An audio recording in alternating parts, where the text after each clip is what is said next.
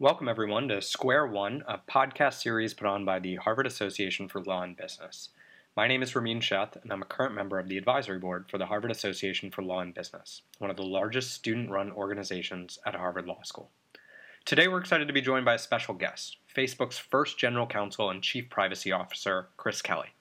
Chris is also the founder of Kelly Investments and a co owner of the Sacramento Kings NBA franchise. So, Chris, I'm excited to talk to you about a number of topics today. You know, first, your experience at Facebook. Second, your thoughts on what's going on more broadly in the technology community. And finally, the intersection of government, tech, and the future of innovation in the US.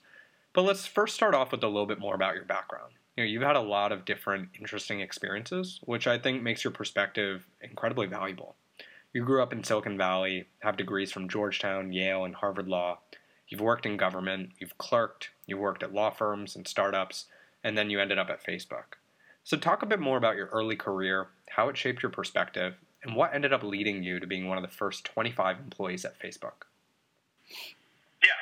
Um, you know, I, I, I, thought that as I was, um, you know, going through a variety of different um, early career moves, obviously, you, you know, you make your choices about um, about school and, and getting back to law school. I did law school um, actually after I did politics um, for the first time. I dropped out of a PhD program in political theory um, to go to work for uh, for Bill Clinton when he was running for president, and um, had worked in the, worked that campaign and worked the domestic policy council at the White House and the Department of Education. But you know, I decided that the you know law degree and legal a legal career was going to allow for a lot of flexibility, and that that was you know where I was going to go.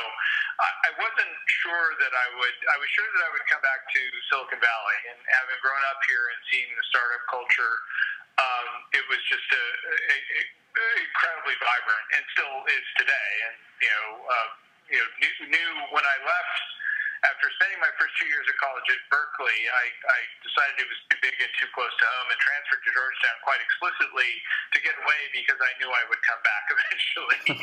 um, so um, when uh, when I, I got to Harvard, the the you know early days of getting together to talk about the way that the internet was going to change the law was at the top of a lot of people's minds, including you know three L's three CLs at the time who are still good friends um, Jonathan Zittrain, um, uh, Tom Smuts, who's a, uh, a writer in Hollywood, but a guy that I had dinner with uh, in San Francisco earlier in the week, and uh, Dave Margolin, um, who later became the general counsel at Gracenote and uh, is still a lawyer in private practice doing primarily IP work um, here in the Bay Area, um, and who was also uh, uh, at at this dinner on uh, on Monday night uh, up in San Francisco.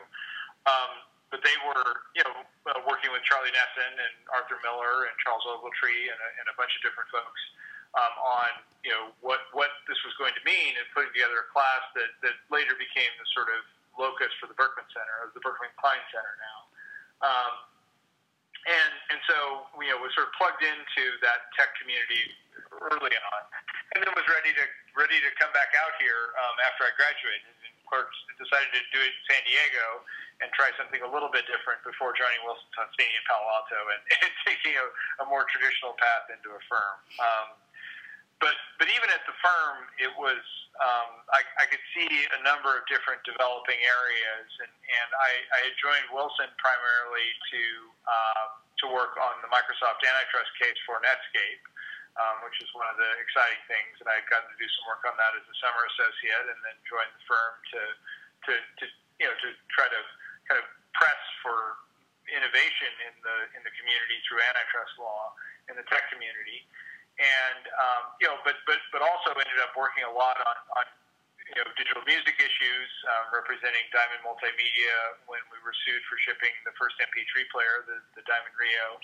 and um, and and also working with a variety of companies on data and privacy issues, and uh, and that and really sort of saw that as an incredible area of the law which was underdeveloped and and you know, that, that was going to become increasingly important as we went from a world that where most things weren't recorded and there wasn't sort of historical information about what had happened to a world on the internet where everything could potentially be recorded and, and easily, um, and what that would mean in terms of, of privacy and, and data, in both for incredible benefits that could be brought to people, but also um, risks. So, you know, decided to focus on that more and more over time. And, and even as I as I went into um, representing companies directly, uh, that that was at, at top of mind for me. Yeah. And so let's let's dig into your time at Facebook a little bit more. You know, I think you had you had two kind of interesting vantage points of, of coming in. One, I think you know you had a whole host of variety of kind of interesting experiences in the nexus of internet and law.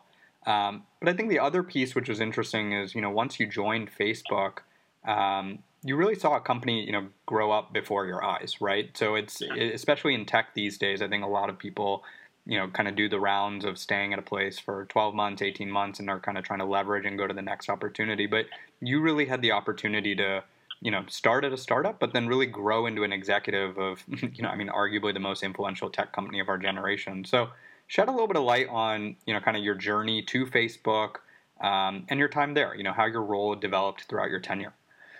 Mm-hmm. Well, the, the, the, digital music work that I had done actually was the proximate cause of, of how I ended up at Facebook. Um, you know, it, in doing that work and in staying in touch with a variety of people in the digital music community afterwards, um, I had a friend, this guy named Sean Parker, who people have people have heard of now, and yeah. Sean um, said to me that I needed to come over and meet Mark Zuckerberg at Facebook, and because uh, Sean had ended up over there early on, and um, and and he you know said that it was time for them to kind of have a, a more senior legal exec and and to to look at um, a variety of things. And they were about to expand into high schools and we were worried about um, safety issues which I handled online for Excited Home after we sold my first company to them as as the chief privacy officer there and so um, you know Sean thought that I would probably be ideal for um, this merging role that they had. And uh, I went over and I met with Mark a couple of times, and and uh, and we hit it off and had a lot of you know thoughts in common. And um, he he wasn't offended when I asked him if his parents still asked him to go back to school. and uh, um, he said, no, they, they, they, they've kind of they've kind of given up on that now. And I'm like, okay, I, I, I get it. And, and I, I later you know, became, and still to this day, I'm very good friends with, with Mark's parents, who are wonderful people.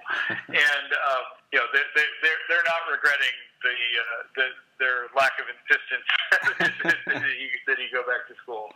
Um, and uh, and so it, it just it, the the fit was right um, for uh, the company trying to think about what it what it was going to be and how it was going to expand beyond colleges and and I think that there was an understanding that it could be big and and I, I understood that that the fact that it was based on your real world identity and a single identity was you know a key distinguishing factor. It was helpful in the safety front um, in distinguishing us from MySpace, which was much larger than we were at the time and had already expanded into uh, high schools and, and into young, you know, non-college young adults really at that point, and, and was you know just much bigger from a um, in the U.S.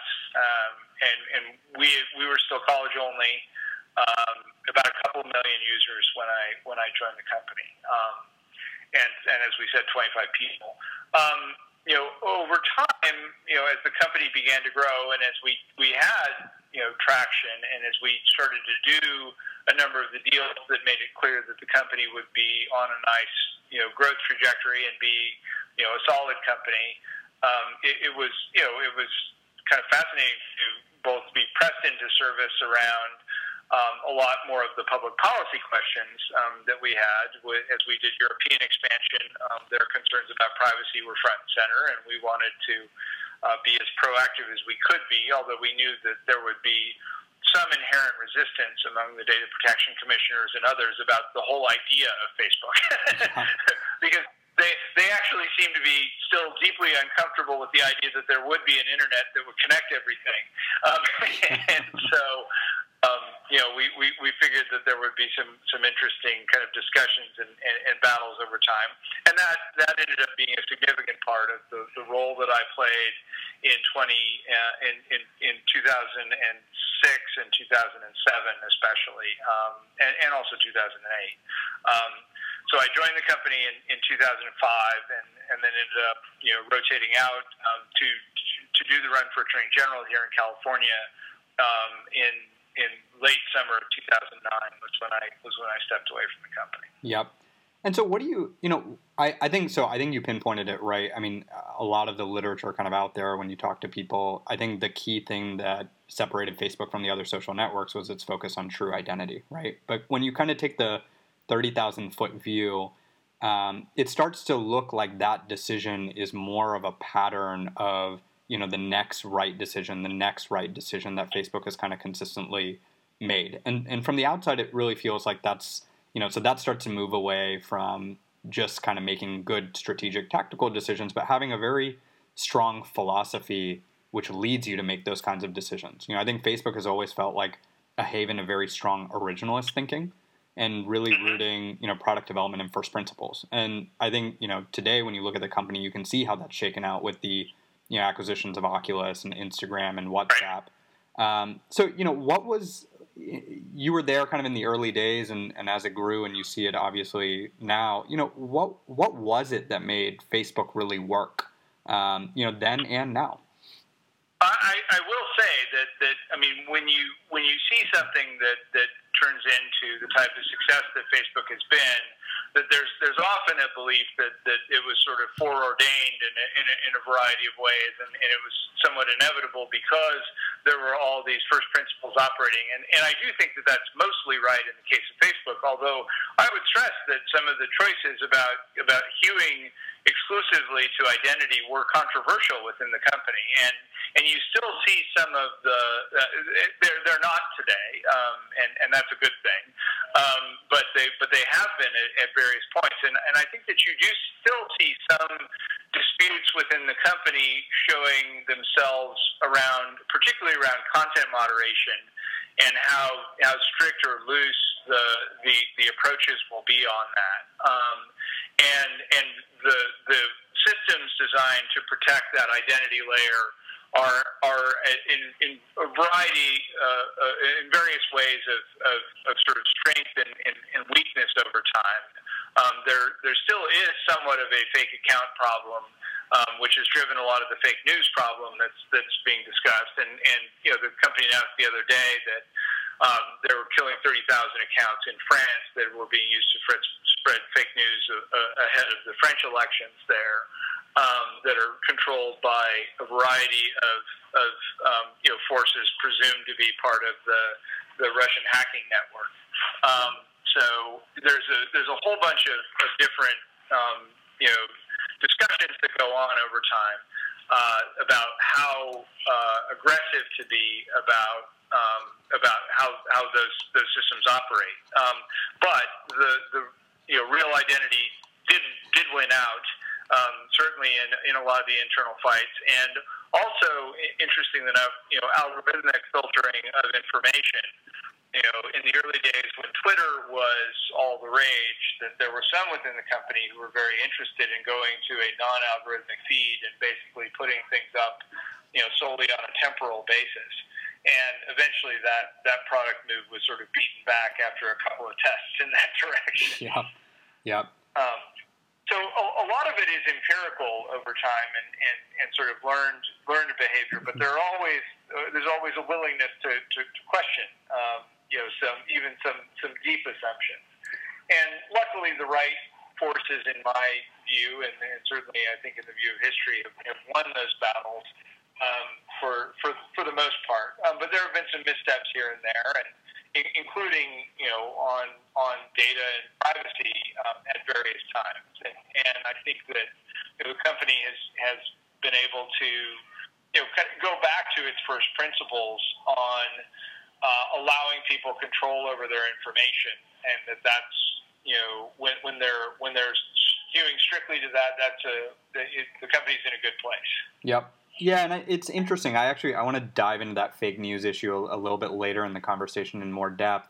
But one of the pieces I kind of want to focus on of what you just talked about is is that notion of of you know conflict and kind of confrontational thought and how as a company you kind of you use that and you harness that to your advantage as opposed to you know letting it break your team apart and i think you know jeff bezos' 2016 letter to shareholders kind of went viral over the last two weeks and he had a lot of interesting he kind of spoke about this issue right at a higher level and about how he kind of keeps amazon relevant always focused on day one in day one mode and harnesses that kind of confrontation and agree to disagree, but really once you've disagreed, you've committed to kind of move forth. And so commit.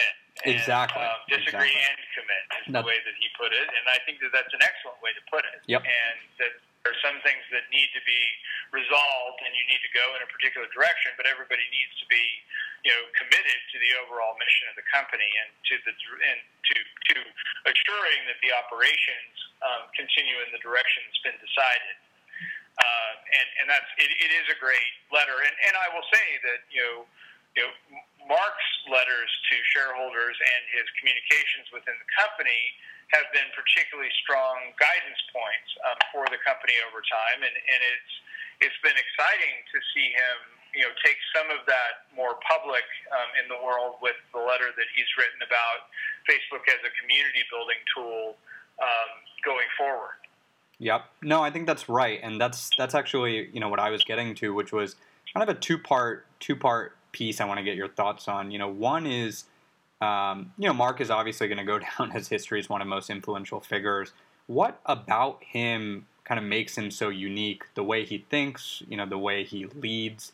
And a secondary kind of related question on that note is you know, Facebook again from the outside has struck me as a place that's had a very strong culture, and and I think it's especially interesting in an environment which uh, recently a lot of tech's you know biggest risers are are facing strong cultural crises and, and cultural issues. You know, Uber, Zenefits, Theranos, amongst others.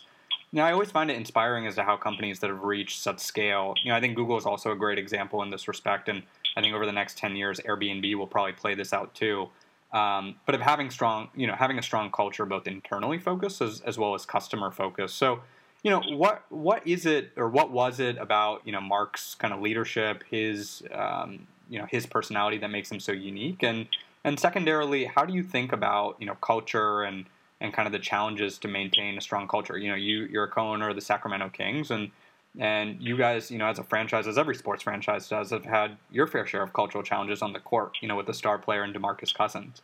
So how do you, you know how do you think about that in terms of maintaining a strong culture, whether it's a tech company, a sports team, government, you know, anywhere, any institution?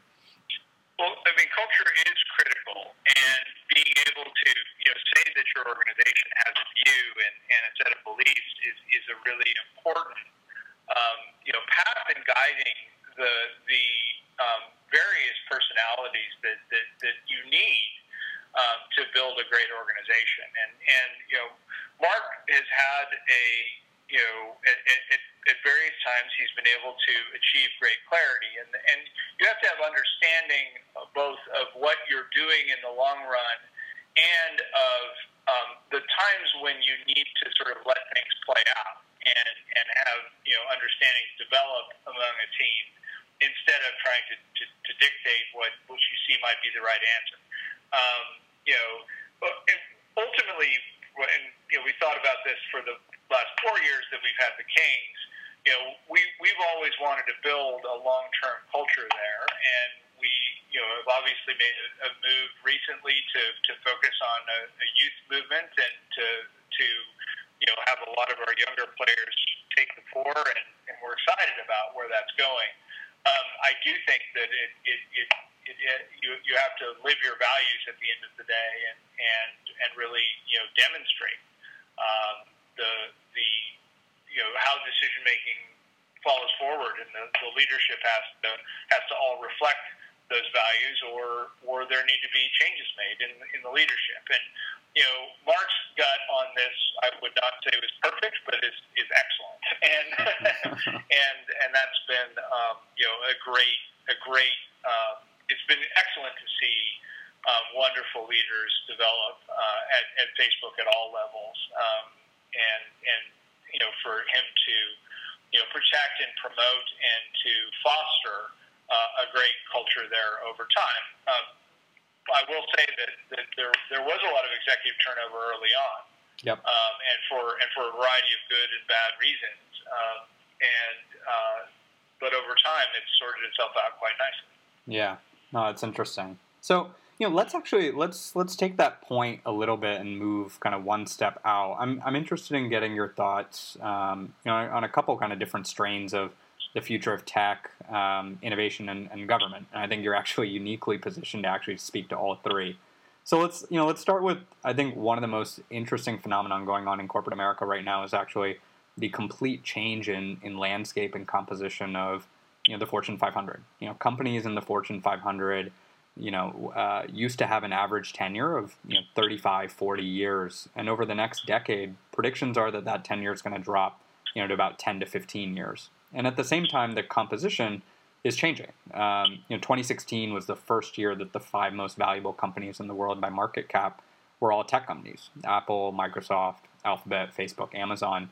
You know, I, I think over the next 10 years, this gap only widens, right? I wouldn't be surprised if the 15 to 20 biggest are going to be tech companies, both because of some of their tactical advantages, like attracting talent or hard, harnessing advanced tech, like you know machine learning internally, externally, but also I think because philosophically, I think these companies really internalize the concept of disruption and, and how to think about it.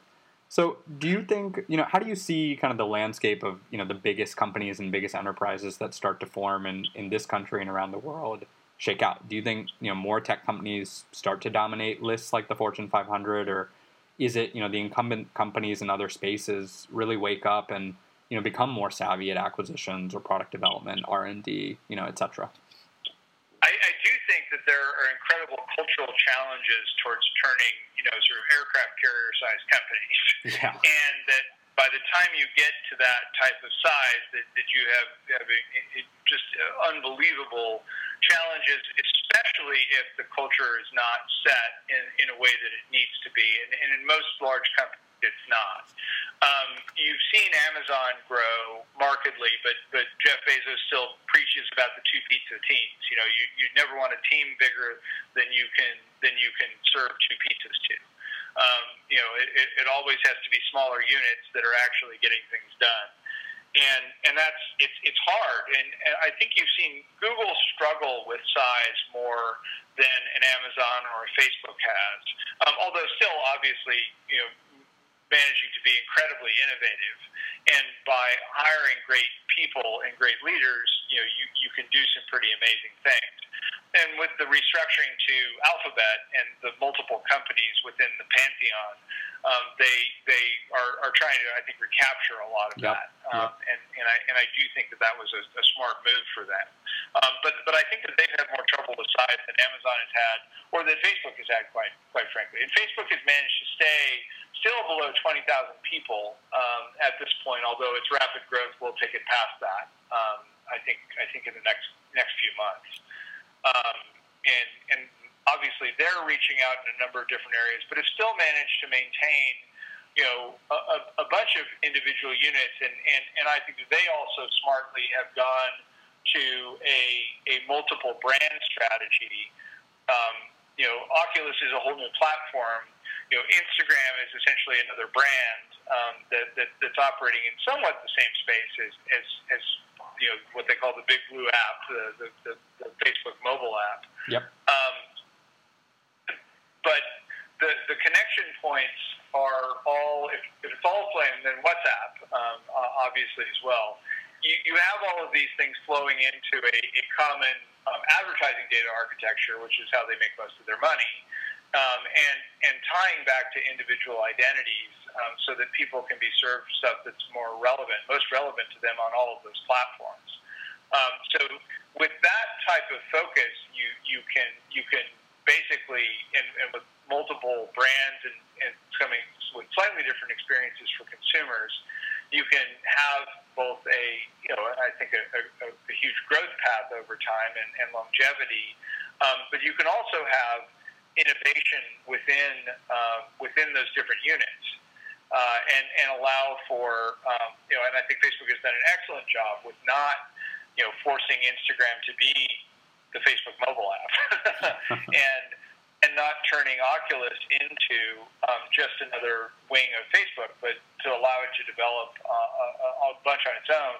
And WhatsApp, um, to, to think about how, and, and then, you know, Messenger, which they spun out of the main, you know, the main app originally, to, to also be its own platform.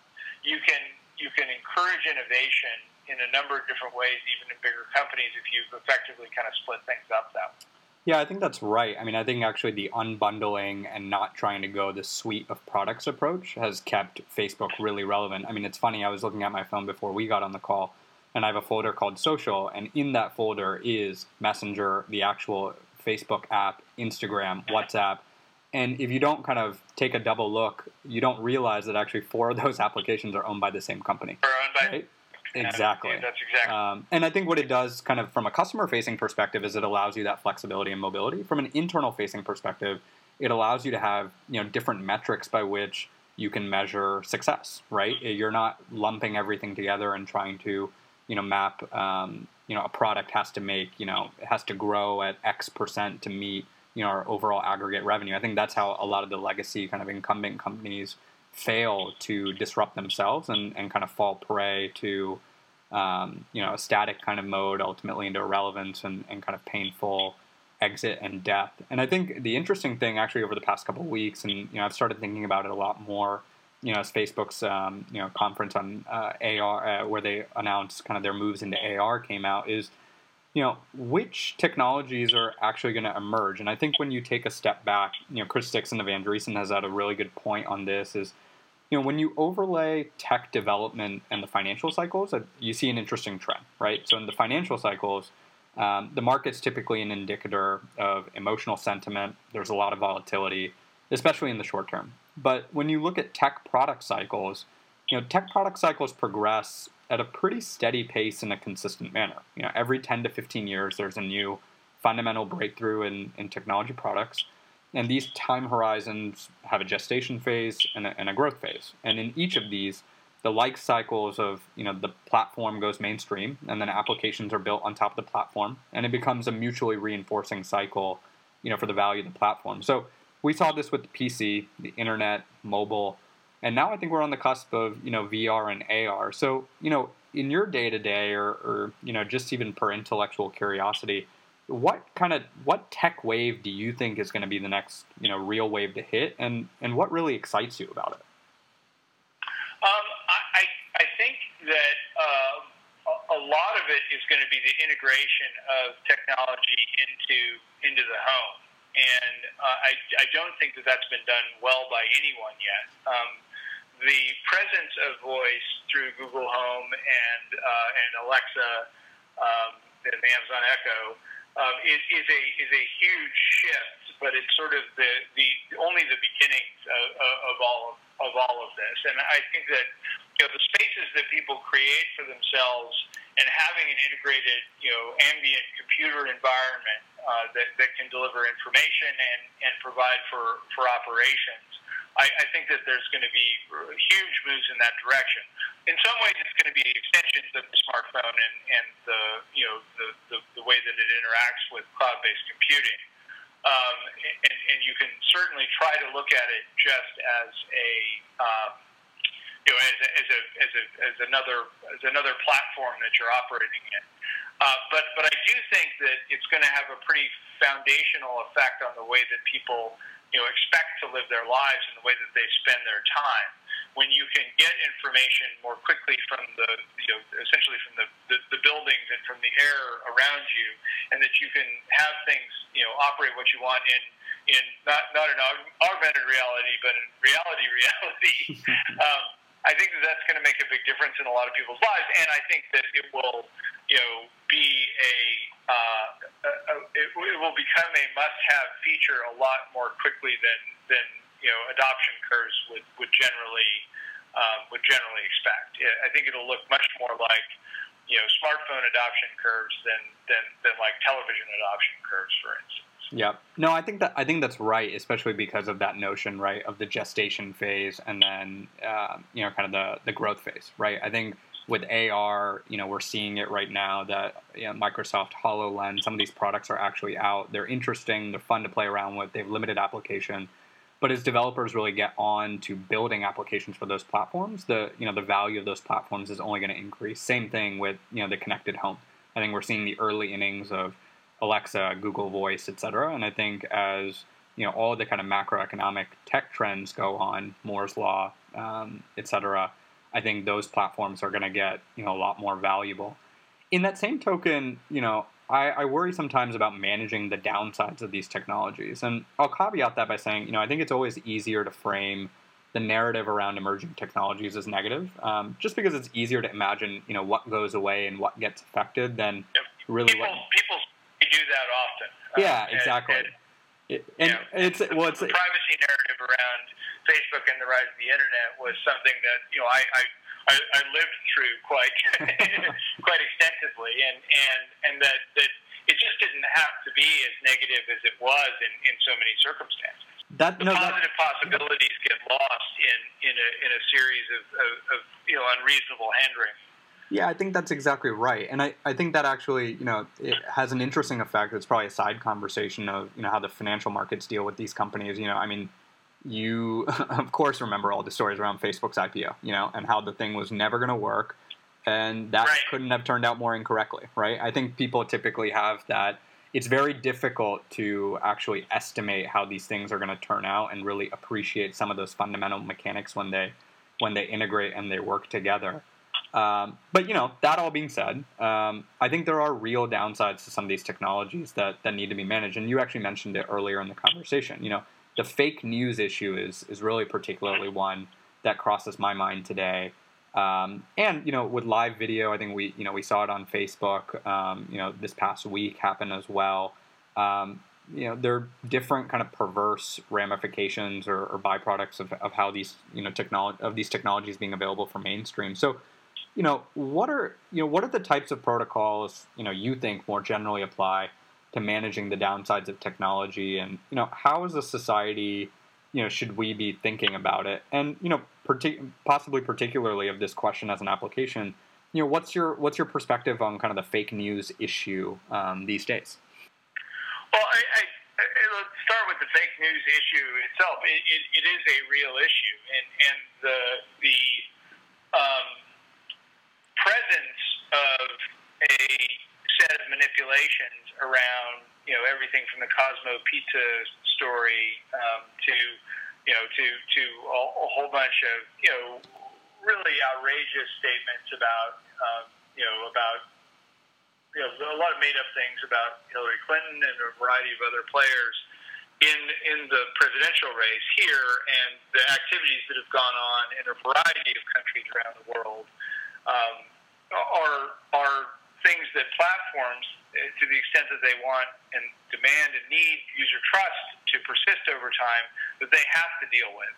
Um, as over time, they're they're existential issues. If you can really destroy the trust in any platform, whether it's a democratic electoral platform or a technology platform, um, you you will hasten its demise. And and the the, the risk of of um, you know things falling apart, even for companies that are on top of the world, is much larger than people, um, you know, I think would normally estimate. That, that they often, you know, o- overestimate the down the downsides and how everything could can go wrong when something's on the rise, but they also, once things are, are successful, um, you can overestimate the, the the staying power that something has, particularly when there's an active, you know, what what I would call a cancer on the platform, like um, like the easy spread of fake news and the manipulation that we saw in this last election.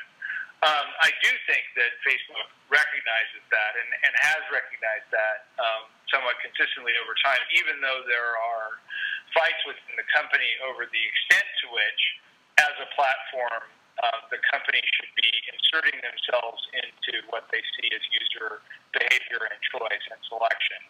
Um, so it, it, it does have some hard questions at the margin. Um, but the idea that, that you should be able to unaccountably put up unquestionably false information and then to weaponize that in some substantial way through manipulation of a platform is it has to be wrong um, for the platform to persist as a, as a, as a you know, valuable um, you know, time and connection point for people over time. So Facebook, I think, fully recognizes that and has taken a variety of responsible actions. Um, one of the things that is low hanging fruit for them, and, and I mentioned it earlier with the 30,000 accounts in France and, and um, the, the, you know, the moves that, that they have made, the fact that, that you have a culture on Facebook that is driven by real names and real identity is something that can be leveraged in a very positive fashion to shut down the fake accounts that have proliferated. And, um, and so you have to have better detection tools for that and be a lot more aggressive uh, about how you you know remove that, even if you have a temptation to have traffic numbers go up um, or perceived traffic numbers go up um, by the presence of those accounts. It's just not healthy for the for the ecosystem over time to allow them to persist, and you can actually shut down a lot of the shenanigans um, that that are harmful to the long term health of the platform just by paying attention to uh, who who the accounts are controlled by, and, and and shutting down ones that are multiple. You know that there's there are logins to multiple accounts from uh, you know from the same IP address when there are, are rapid kind of in and out moves, and Facebook has built over time um, through the site integrity team a variety of techniques to detect fake accounts um, that are uh, that are used regularly on the network and that are critical parts of the network. It is somewhat of an arms race, though, in that area, and and sometimes the site integrity team um, falls behind a little bit, and they've they've certainly been working overtime to catch up lately, and that's and that's a good thing. Yeah, I think the integrity piece is is nerve wracking on two fronts, right? From one front is that, um, you know, of course, these technology platforms inevitably have vulnerabilities, and so there's a piece there that you have to shore up. And I, I agree. I think Facebook and a lot of the other leaders in this space are doing, you know, really good things to, to stop the proliferation. And it's positive to see that the leadership at the top, you know, recognizes that, um, you know, for the long term kind of sustainability and health of an ecosystem, it's it's not good. The scary thing on the human intuition and human institution side is um, that's not necessarily always the case, right? I think we've seen that shake out in the political environment, you know, this cycle of, um, you know, using using this kind of material or using these kinds of attacks to your advantage um, when they when they play out your way. Um, you know, I'm I'm curious to to hear your thought on um, two things. You know, one is the the role of kind of media in in thinking through how to navigate this space. I, I feel sometimes that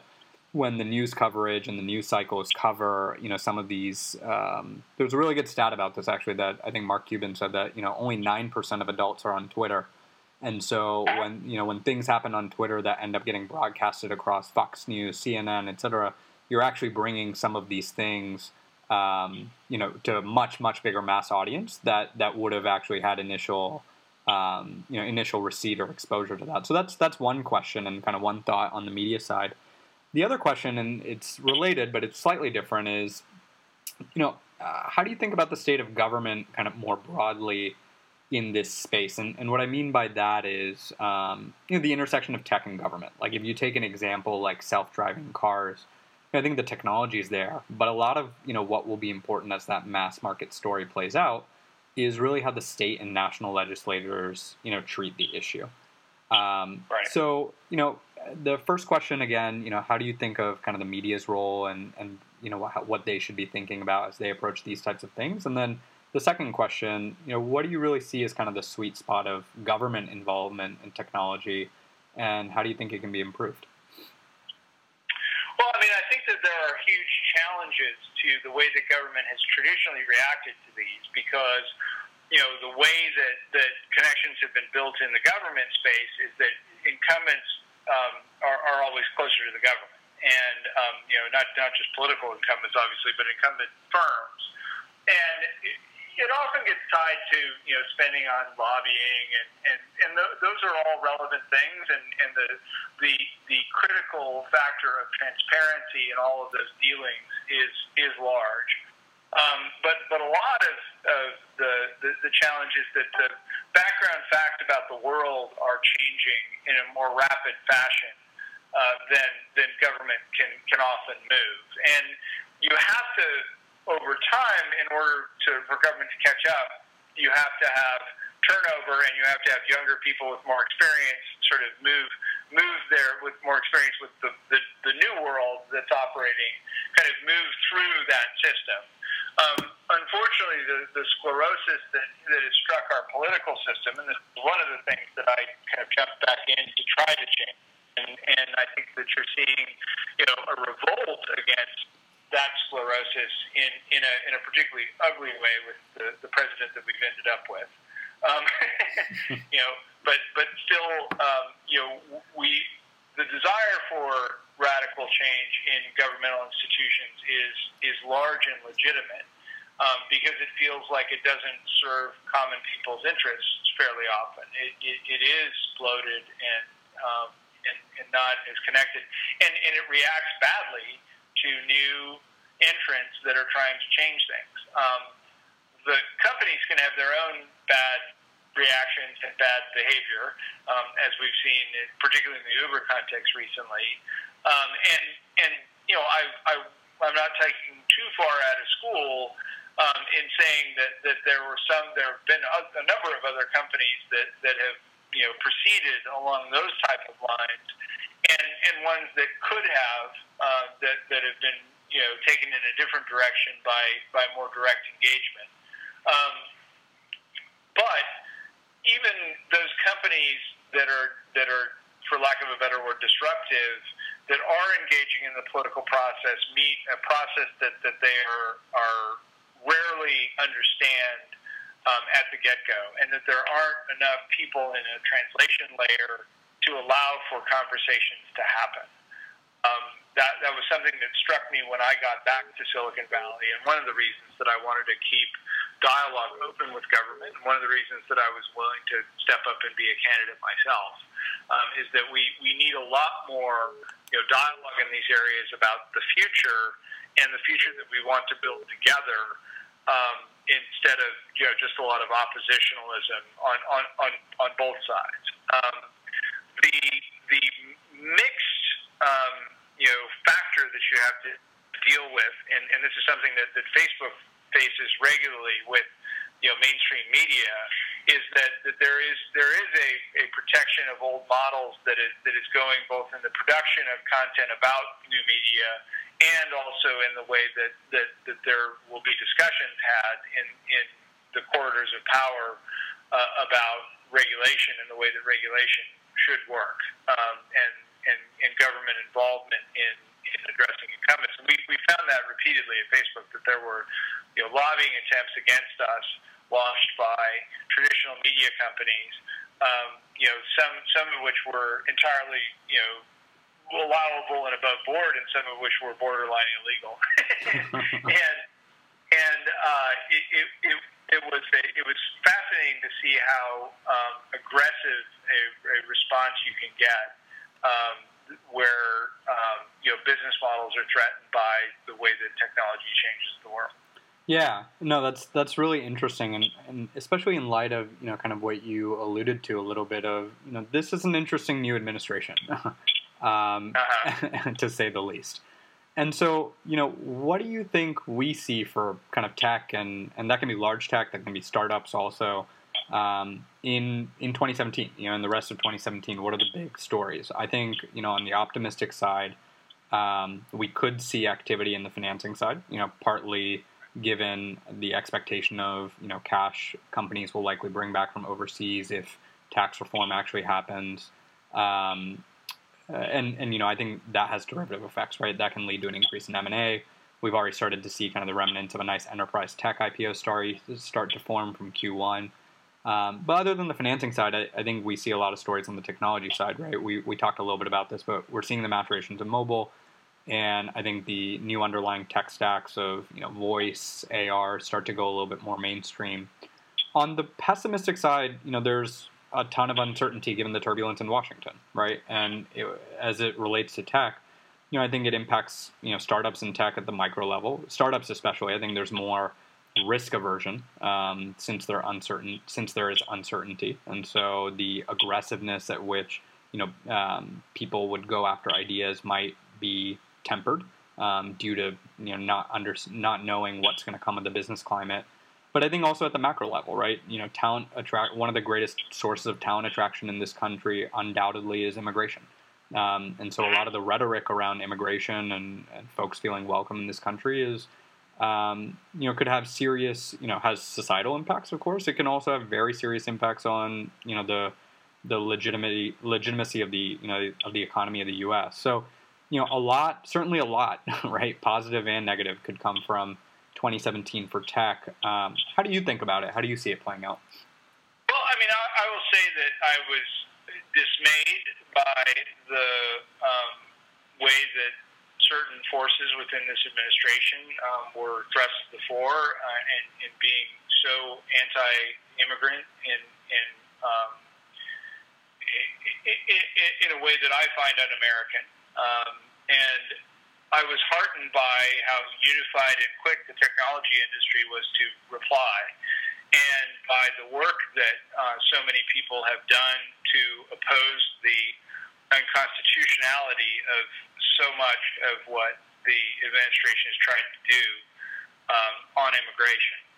The uh, problem, of course, is that courts blocking this does not um, remove the clear communication that um, the the administration that is currently in power in Washington is hostile to immigrants, and and and the chilling effect that that will have on people's desire to come to the United States, um, and especially the people who are best educated and who we we, we should want here.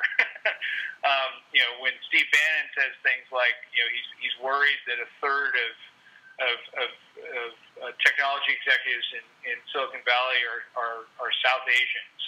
Um, it's it's racist and it's awful, and it needs to be you know addressed forthrightly and, and clearly. And the tech industry has has done it largely. Um, so I'm heartened by the fact that the tech industry has done it, but I'm you know dismayed that that the communication, um, even though the actual actions have been blocked. Um, you, you just have an administration that, that, that really needs to um, change its tune and fast. And that um, it's hard. It's hard. It's just hard to, to see any of it as you know anything but but pandering um, to the worst instincts um, in, in politics. And uh, I, I just you know I'm still kind of stunned that it actually happened. Uh, as a as a son of a Indian immigrant uh, who has a dad as a technology company CEO, I, I wholeheartedly empathize. And, uh, and look, and you know, three three of my partners in the Kings are first generation Indian American immigrants. Um, you know, the uh, you know Dustin Moskovitz is a, is a second generation immigrant. Um, Steve Jobs was the son of a Syrian immigrant. Yep. the, the the fact that um, you know we have driven so much change uh, and positive change for the world uh, in America through immigrants is something that is an obvious fact um, to anybody who's paying attention. And uh, any move by an administration against that uh, should be aggressively resisted and, and called out for the, the awfulness that it is. Yeah. And um, you know, like I said, to to its credit, the technology industry did respond quickly and, and unmistakably um, to fight these things. And you know, the the lack of thanks for that, um, you know, comes in the in the latest H-1B discussion um, from this administration. But um, but I, I think that the, the the resistance certainly on that issue will be unified from the technology industry and, and will, will continue to be a, a, a focus of, of some of the things that, that, that those of us who are politically engaged in the industry um, you know, are, are, you know, are, are deeply, deeply uh, care about very deeply and, and remain deeply focused. Yeah, it's no, it's hard to see how that can't be you know an important issue at the top of mind given how much of the you know actual talent that drives and builds these companies is is um, is from from immigrants. But you know, Chris, as a as a final question, um, and on a lighter note, uh, if you had to you know distill the most important lessons from your career, you know, into a few observations, if you were talking to yourself as a 1L at Harvard Law or you know a, a, a guy that had just come out of HLS, what are the things that you reflect on? You know, what what are the things that you would encourage you know, people in my shoes, peers of mine, to really think about and internalize as we you know start our careers, as we start to become you know early tenure in in our careers and, and really form and shape our paths. You know, what's what's the kind of critical things that you would focus on or, or really place as, as priorities as you think through that kind of issue? Um, I, I really think it is about trying a lot of different things, and and that um, you know when you're at the point where you've made it into Harvard Law School, you're always going to have a fallback um, of going to a firm or something like that. Um, but certainly think outside of, of that about where you really want to be in, in 10 years. And, and to the extent that financial security is part of paying off loans or things like that is part of it, that's, it's, it's okay, but you have to see it for what it is. Yeah. And, and really think about um, how to uh, how to, to, to find your passion um, and, and to try a lot of different things to, uh, to, to determine what that is. Um, safety is, is okay, but it's overrated at the end of the day. And, and, and I think that, you know, if I, I would emphasize that, that my most interesting times were, um, you know, taking things that were perceived as crazy chances at the time. It, it was not at all obvious um, certainly to any of my friends that going to work for a 21 year old, you know, first time CEO who dropped out of school, um, you know, and, and had a college website was, was a was a terribly intelligent use of my time. I, I was told repeatedly, you know, and, and by and by a number of people who are more respected, um, you know, even around here, that that, that it just wasn't going to work, and it just wasn't going to happen. Um, I, I had pretty deep comfort that, that it could happen, and that um, and that I could help uh, in, in in that, and also look for things that that um, that hit your skill set well, that where you can really provide um, additional juice to a project, and and I thought that that the understanding that I developed about data and its importance in the world and privacy and, and how that gets expressed in terms of control and the need to build technology around that and not just either give lip service to it or try to shut down all, all data uses. Um, trying to find a way that people could really benefit from the information that they're generating in their lives and from the way that uh, that they uh, you know move in the world, what what what it can do to provide them with a better a more connected experience with other human beings. And you know, I, I saw that as Facebook's mission from the beginning. And and um, you know, I, I just I, I think that you know finding mission-driven uh, projects to work on that are is a, is a critical part of, of you know finding some semblance of happiness. and and ultimately that is you know a critical part. And and also you know find and, and um, you know and, and, and you know, be a good friend and, and find good friends. Um, yeah. Having a, a coterie of, of people around you um, in in business and in life is is you know the the the the largest longitudinal study of, of, of human happiness is, is the Harvard Men's study, um, and and it comes to the conclusion that it's the relationships with the people around you that you build that actually drive most of your you know your your pleasure over time and your and your comfort and and happiness.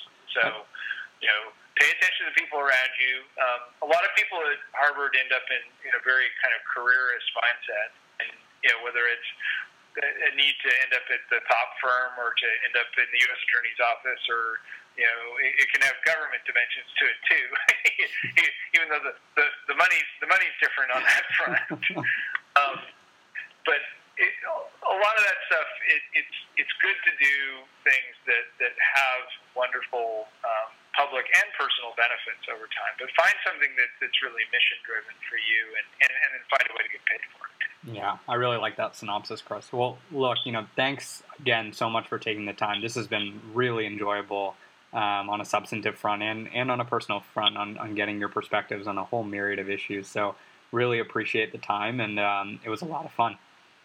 It's great to chat with you, Romain, and I'm sure we'll be talking soon.